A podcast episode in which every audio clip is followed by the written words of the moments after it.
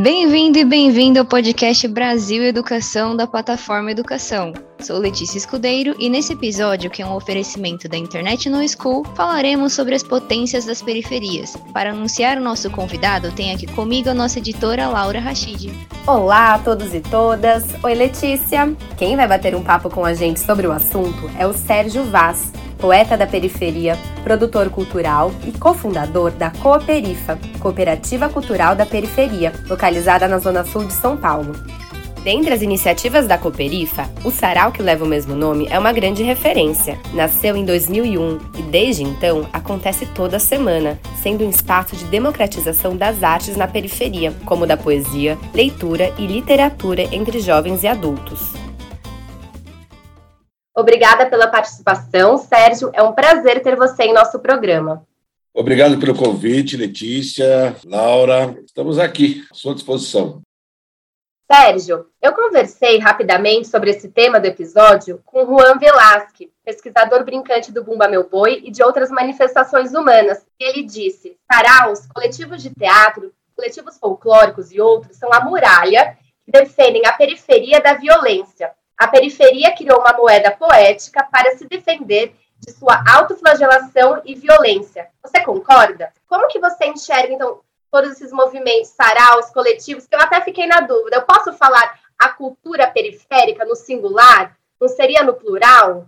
Bom, eu acho que a importância da cultura na periferia, como no Brasil, de uma forma geral, ela tem como objetivo humanizar as pessoas. Mas no caso da periferia, onde moram os negros e os pobres, e onde o Brasil não reconhece como seres humanos, então a nossa luta é para lutar contra essa violência que nos, nos torna menos humanos possíveis e sujeitos a, a direitos que não são os universais, que são os direitos humanos. Então, através da cultura, através da arte, através dos saraus, do teatro, do audiovisual, da dança, de tudo isso que a gente faz, a gente mostra que, primeiro para nós, que nós podemos, que nós queremos, né? Então, é uma forma de obter conhecimento através de uma via que é a rua, que é o nosso modo de vida. Somos intelectuais dentro do nosso contexto. É? O intelectual ele pensa sobre o que acontece ao seu redor. A periferia também pensa. Tem seus intelectuais que, através da arte, estão dizendo o que pensam.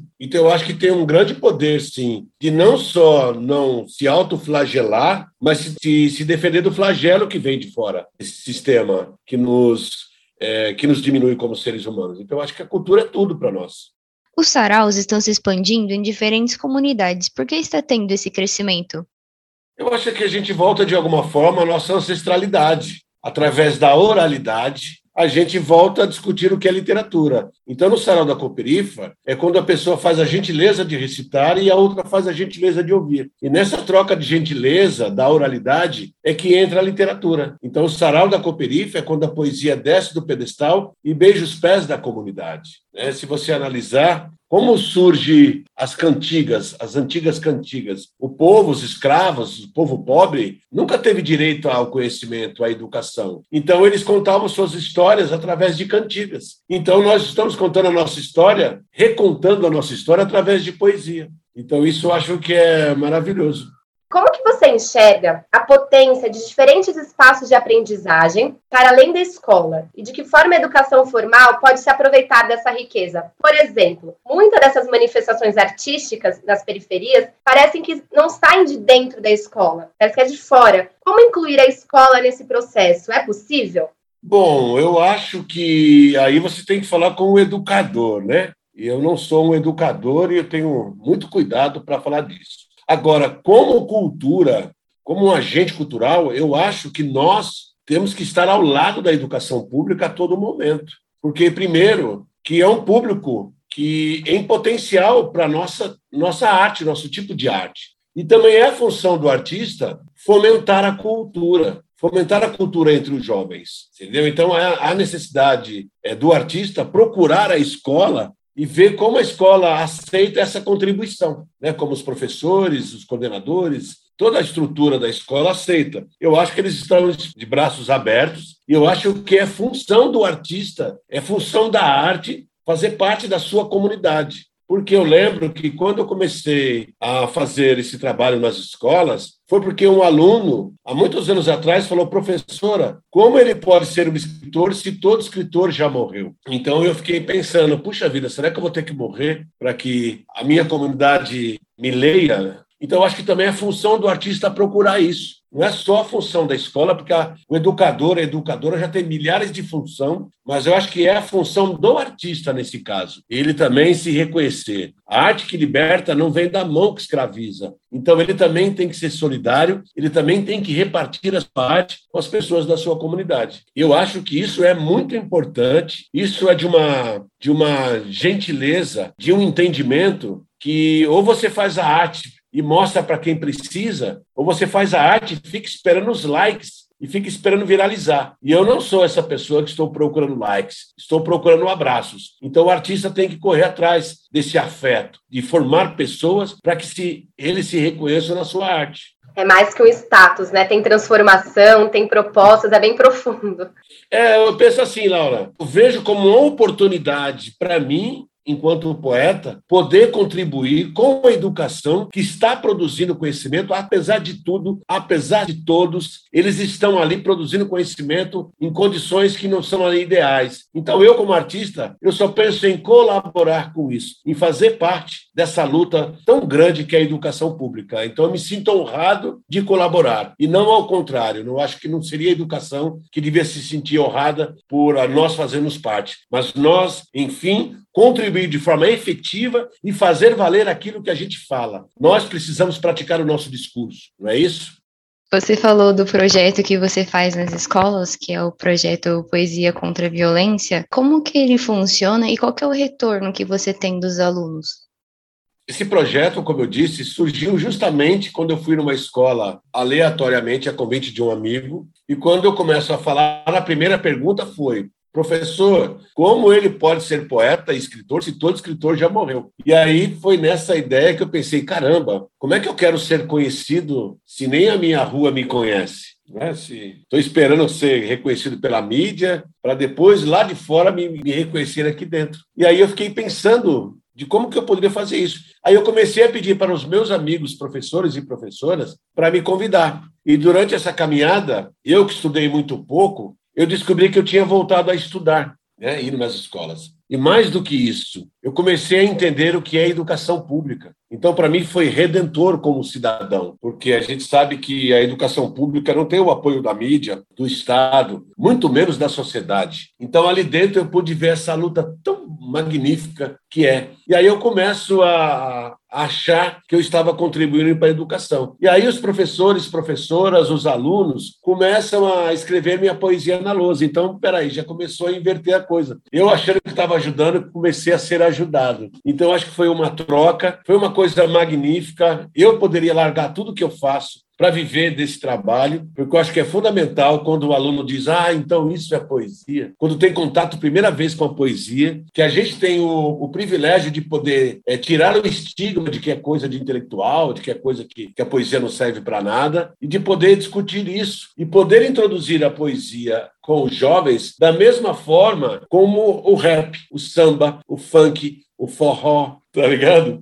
A gente também poder estar junto disso. Eu lembro que eu fui numa escola, um menino falou assim, um desabafo. É, na minha quebrada não tem só funk, samba, tem também poesia. Então ele já colocou a poesia como algo do dia a dia. Então aquilo foi maravilhoso, foi como se o trabalho realmente tivesse acontecido. Então eu vejo que os alunos recebem muito bem, como recebem muito bem o teatro, como recebem muito bem o audiovisual, a dança. É isso que eu digo. Cabe aos artistas entender que os alunos e alunas, os estudantes de uma forma geral, são consumidores de cultura em potencial. É a gente acreditar nisso e contribuir com a educação e, e a educação contribuir com as artes. O projeto em questão foi idealizado em 1999 no Jardim Ângela, extremo sul de São Paulo, e ainda existe atualmente atendendo as escolas da rede pública. Você afirma que o mercado editorial sempre teve preconceito e desprezo com a literatura negra, periférica, pobre. Por quê? Afirmo e reafirmo. Bom, Laura, nós estamos num país que não lê, de uma forma geral, ele não lê. 96 5% dos livros que estão nas livrarias são de homens brancos. 4% de mulheres brancas. Nem as mulheres brancas têm, têm acesso a isso. E 1% é para dividir entre negros, indígenas e periféricos. E isso está mudando justamente porque nós, além de produzir cultura, poesia, literatura, começamos a, a consumir também o que a gente escreve. Né? Então, por exemplo, eu, quando lanço meu livro, eu lanço ele em vários saraus, em vários slams. Então, nós criamos um espaço para nós. Nós começamos a ler aquilo que a gente começou a escrever. Então, isso foi, foi muito importante. E para o mercado editorial, é triste, porque o país que mal lê, qualquer iniciativa de literatura teria que ser sido aceita de bom grado. Então, esse preconceito é um preconceito idiota, é um preconceito de classe, é um preconceito de cor e é um preconceito linguístico também. E daí, se o povo quer escrever? E daí, se nós queremos contar as nossas dores, os nossos amores, falar sobre nossas vidas? O mais difícil é fazer com que as pessoas leiam, mas ninguém pode nos impedir de ler. Esse país não nos deu direito à escola, não direito à educação, à arte e à cultura. E ainda assim nós queremos escrever. Então não seria legal se todo mundo aceitasse e ao mesmo tempo a gente percebe esse preconceito. Mas é um preconceito que vem de sempre, dessa coisa de que o povo não pode falar. Muitas pessoas, a editora acha que é muito mais fácil o intelectual falar sobre nós do que nós mesmos contar a nossa história. E há muitos lugares onde eu vou, um sociólogo, um antropólogo fala da periferia. Todo mundo levanta e aplaude. Aí, quando eu vou falar, as pessoas falam: ah, é, você é rancoroso. Quer dizer, eu que moro, que vivo essa vida, sou rancoroso. E a pessoa que não vive e que estuda sobre nós é que sabe das coisas. Então, há sim esse preconceito, mas ele está mudando com os saraus, com os slams, com as batalhas de rimas, porque as pessoas estão começando a entender que o povo quer ler, o povo lê e vai continuar lendo. Este episódio é oferecido pela International School, o melhor sistema de ensino bilíngue para escolas da educação infantil ao ensino médio, segundo o prêmio Top Educação. Alinhado à BNCC e às competências do século XXI, com os programas bilíngues da International School, os alunos vão além e a escola também, com uma aprendizagem sólida e eficaz da língua inglesa integrada às outras áreas do conhecimento. Acesse internationalschool.global e seja uma escola parceira. Durante os saraus, então, acontecem quase sempre algum lançamento de livro. Conta pra gente o processo de apoiar, de incentivar autores periféricos, as descobertas, as surpresas que acontecem e também os desafios? É basicamente o que eu estava dizendo na pergunta anterior. O sarau da Cooperifa e outros saraus funcionam dessa forma. Uma pessoa lança um livro hoje no sarau da Cooperifa, no outro dia ele lança no sarau do Binho, depois ele lança no Elo da Corrente, ele lança no sarau do Grajaú, ele lança no sarau da Brasa, ele vai lançando no Islã da Guilhermina, no Islã, e, aí, e assim vai. E aí, o que acontece? O sarau acaba virando também uma livraria, né? Para a gente ter a nossa noite de autógrafo na periferia. Então já é, a gente já está se achando também. Então, se a livraria não nos quer no lançamento, que da hora, vamos fazer nos botecos, vamos fazer nas praças, vamos fazer nas escolas, vamos fazer em todos os lugares que forem possível. E não mais ficar reclamando de que a livraria não nos dá espaço, que a editora não dá espaço. Então, cada sarau virou um centro cultural, virou um, um círculo de cultura, onde no mesmo espaço você tem o sarau, lançamento de livros, você tem cinemas, que nós temos um cinema na Laje, e aí nós ressignificamos o bar, entendeu? Então isso é muito importante para nós. Ah, o Sarau da Cooperifa não é uma editora e nunca produziu nenhum livro, a não ser o Rastilho da Pólvora. Mas nós lançamos no Sarau mais de 100 livros, em que as pessoas produzem seus livros e lá é o lugar de lançamento. Então, é uma potência. As pessoas lançam em livrarias no shopping, a gente lança nos saraus, nos botecos. Então, a gente também está fomentando a literatura da mesma forma.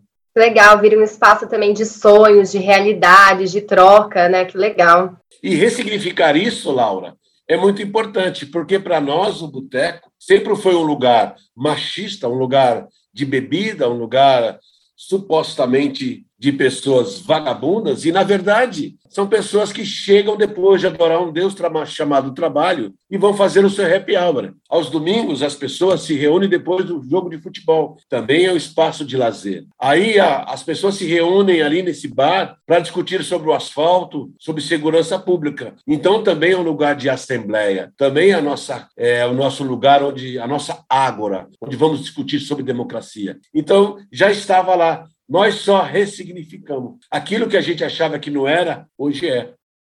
Então, é super bacana. Como você falou, cada vez mais a procura pela leitura, pela poesia está aumentando. É como que a gente pode levar a literatura para todos e para todas? Como expandir mais? Bom, Letícia, nós temos um sarau que acontece toda terça-feira há 20 anos num bar no extremo sul de São Paulo, que já foi eleito pela ONU um dos lugares mais violentos do mundo, certo? Nós temos um projeto que é o projeto Poesia nas Escolas, onde nós vamos fazer o salário Coperifa nas escolas. Nós temos a chuva de livros, que é quando a gente percorre as editoras pedindo doação de livros para que a gente possa entregar na comunidade. Nós temos o projeto Poesia no Ar, que é quando a gente solta as poesias em balões, em bexigas. Nós temos a mostra cultural, que acontece sempre em outubro, no aniversário da Cooperifa, onde trazemos escritoras e escritores para debates nas escolas, é, teatro, dança. Nós estamos fazendo a nossa parte e demonstrando que, de alguma forma, é possível a gente sonhar com as mãos. Né? Eu sempre digo, é preciso sair do discurso para a prática mais rápido possível. Então, a gente pratica a literatura o tempo inteiro. Então, acho que a nossa fórmula que a gente encontrou é essa. E também reclamar como sempre e agir como nunca. Nós temos que pressionar o poder público para que ele possa gerir cultura, que é a função do Estado também. Então, de alguma forma, pressionar os órgãos públicos para que eles também produzam cultura para o povo brasileiro. Com certeza, políticas públicas, porque vocês estão mostrando que oferecendo as pessoas têm interesse. É isso, tem que chegar. Exatamente. Tem interesse, tem possibilidade, todo mundo pode, basta ter o acesso, né? E a gente, Laura, fala assim: como é que a gente consegue fazer sem dinheiro e vocês com dinheiro não fazem? É um projeto? Então diga que é um projeto para é, demonizar a cultura, né? Eh, voltando um pouco, bons anos para trás, nos últimos 25 anos, pelo menos, houve um crescimento da cultura periférica desses movimentos, ou talvez um fortalecimento ali para tal que a gente está vivendo hoje. Por quê? O que estava acontecendo há mais ou menos 25 anos atrás, nesse período? Eu acho que a gente deve tudo isso ao hip hop, a esse movimento, que foi o grande grito revolucionário do povo negro e periférico. Foi como se dissesse: sou da favela, e daí? Sou negro, e daí? E aí, essas pessoas, essa juventude que começou a fazer o hip hop, o rap nacional, começou não só a denunciar o que estava acontecendo na periferia, mas produzir eventos na periferia, nas favelas, é, nas quermesses, nos campos de futebol de várzea. Acho que com isso, de alguma forma, acordou a gente. Então, acho que o hip hop mostrou para a gente que a gente podia fazer com aquilo que a gente tem. E aí, logo em seguida, vem os saraus, culpando os bares, já vem a reboque do hip hop. Nisso, as pessoas começaram a fazer poesia, editar livros. Logo em seguida, vem a mulherada já cobrando feminismo dentro do sarau, cobrando a gente sobre o machismo, ajudando a gente a desconstruir o machismo. Então, essas coisas foram uma puxando a outra. É como se os neurônios periféricos fizessem a conexão, fizesse a sinapse. Nós precisamos melhorar o nosso povo e vamos melhorar através da cultura. É como se um grande exército fosse acordado. Então, acho que uma coisa foi puxando a outra. E aí também tem a responsabilidade das escolas públicas, porque os professores e professoras também viram isso acontecendo e alguns tiveram a coragem de levar isso para dentro da sala de aula. Então, é um grande combo, sabe? É um... Foi um grande chamamento. Eu acho que isso não se deve só a uma pessoa, só a uma coisa. Se deve a tantas pessoas que falaram, é nessa que eu vou, tá ligado? Eu lembro que na campanha do Obama era Yes, you can. Né? Eu acho que também nós falamos, é, sim, nós podemos também. E a gente mostrou isso. Então, isso é magnífico, foi construído com muitos sonhos, muitos sonhos. Eu diria que a, a periferia ousou sonhar com as mãos entendeu? É, para além da imaginação. Uma coisa é você ficar imaginando o que você quer e uma coisa é você praticar aquilo que realmente você quer. Eu acho que a gente fez isso. Eu acho que o que está acontecendo é não ter mais volta, tá ligado? Nisso se somou a tanta gente, já está contagiando as universidades, a classe média. Eu acho que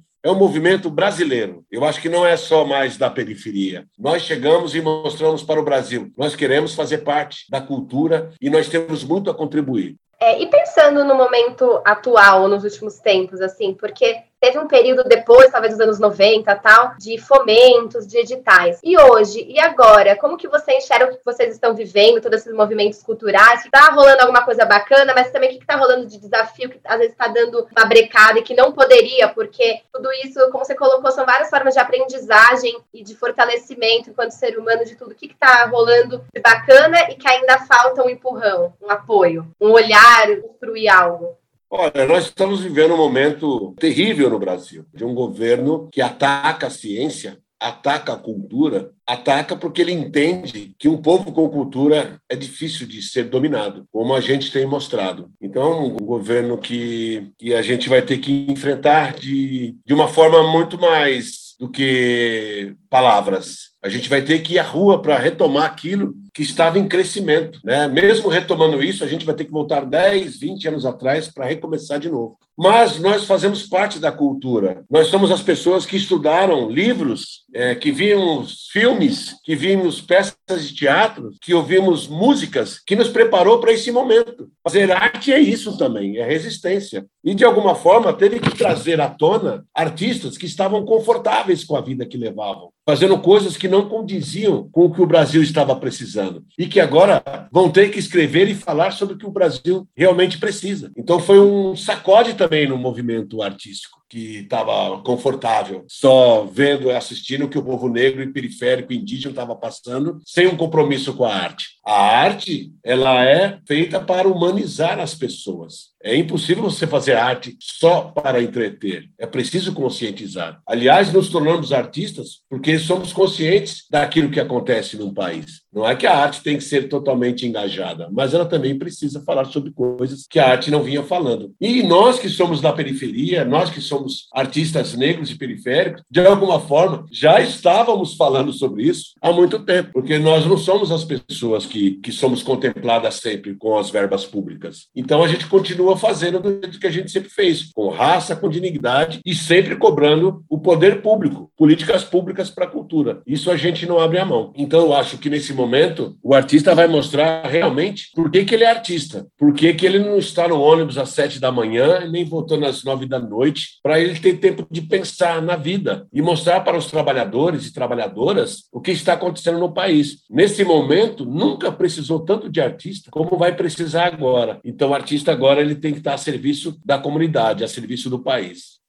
Eu, eu adorei conversar com você, te escutar, acho que é meio que uma inspiração. Aí, só para encerramento, caso você queira também é, declarar uma poesia sua, ou alguma mensagem que você queira passar para quem esteja nos escutando. A mensagem que eu queria passar é, de agradecimento aos professores e professoras da rede pública. São pessoas maravilhosas que, ao longo dessa minha jornada, eu aprendi a respeitar. Eu acho que a sociedade, a mídia, o Estado não deve só respeitá-los, nós devemos protegê-los, protegê-las, porque é muito importante o que eles fazem. Eu acho que a escola pública é o lugar mais importante da quebrada, tá ligado? E os professores e professoras são as pessoas mais importantes da periferia, porque lutam, lutam dia a dia no cotidiano para levar conhecimento para um povo ao qual o governo não quer que leve conhecimento. Então, é uma luta e todo dia perde um direito trabalhista. Então,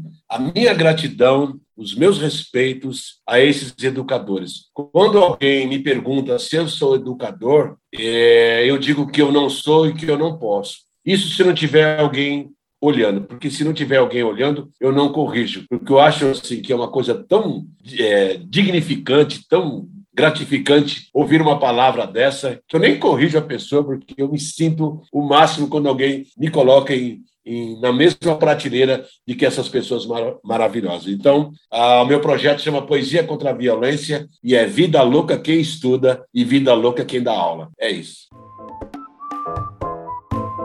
Se ficou interessado em conhecer mais sobre a Cooperifa, o sarau acontece toda terça-feira no Bar Zé Batidão, no Jardim Guarujá, São Paulo. Envie seu comentário ou sugestão sobre o podcast pelo e-mail podcasts@rfmeditores.com.br. Saiba mais sobre os principais assuntos voltados à educação em nosso site www.revistaeducação.com.br e acesse nossas redes sociais, Revista Educação. Esperamos a sua audiência no próximo episódio. Trilha sonora Festejando com o Brasil do site Envato Elements Roteiro e montagem: Letícia Escudeiro e Laura Rachid. Coordenação: Laura Rachid.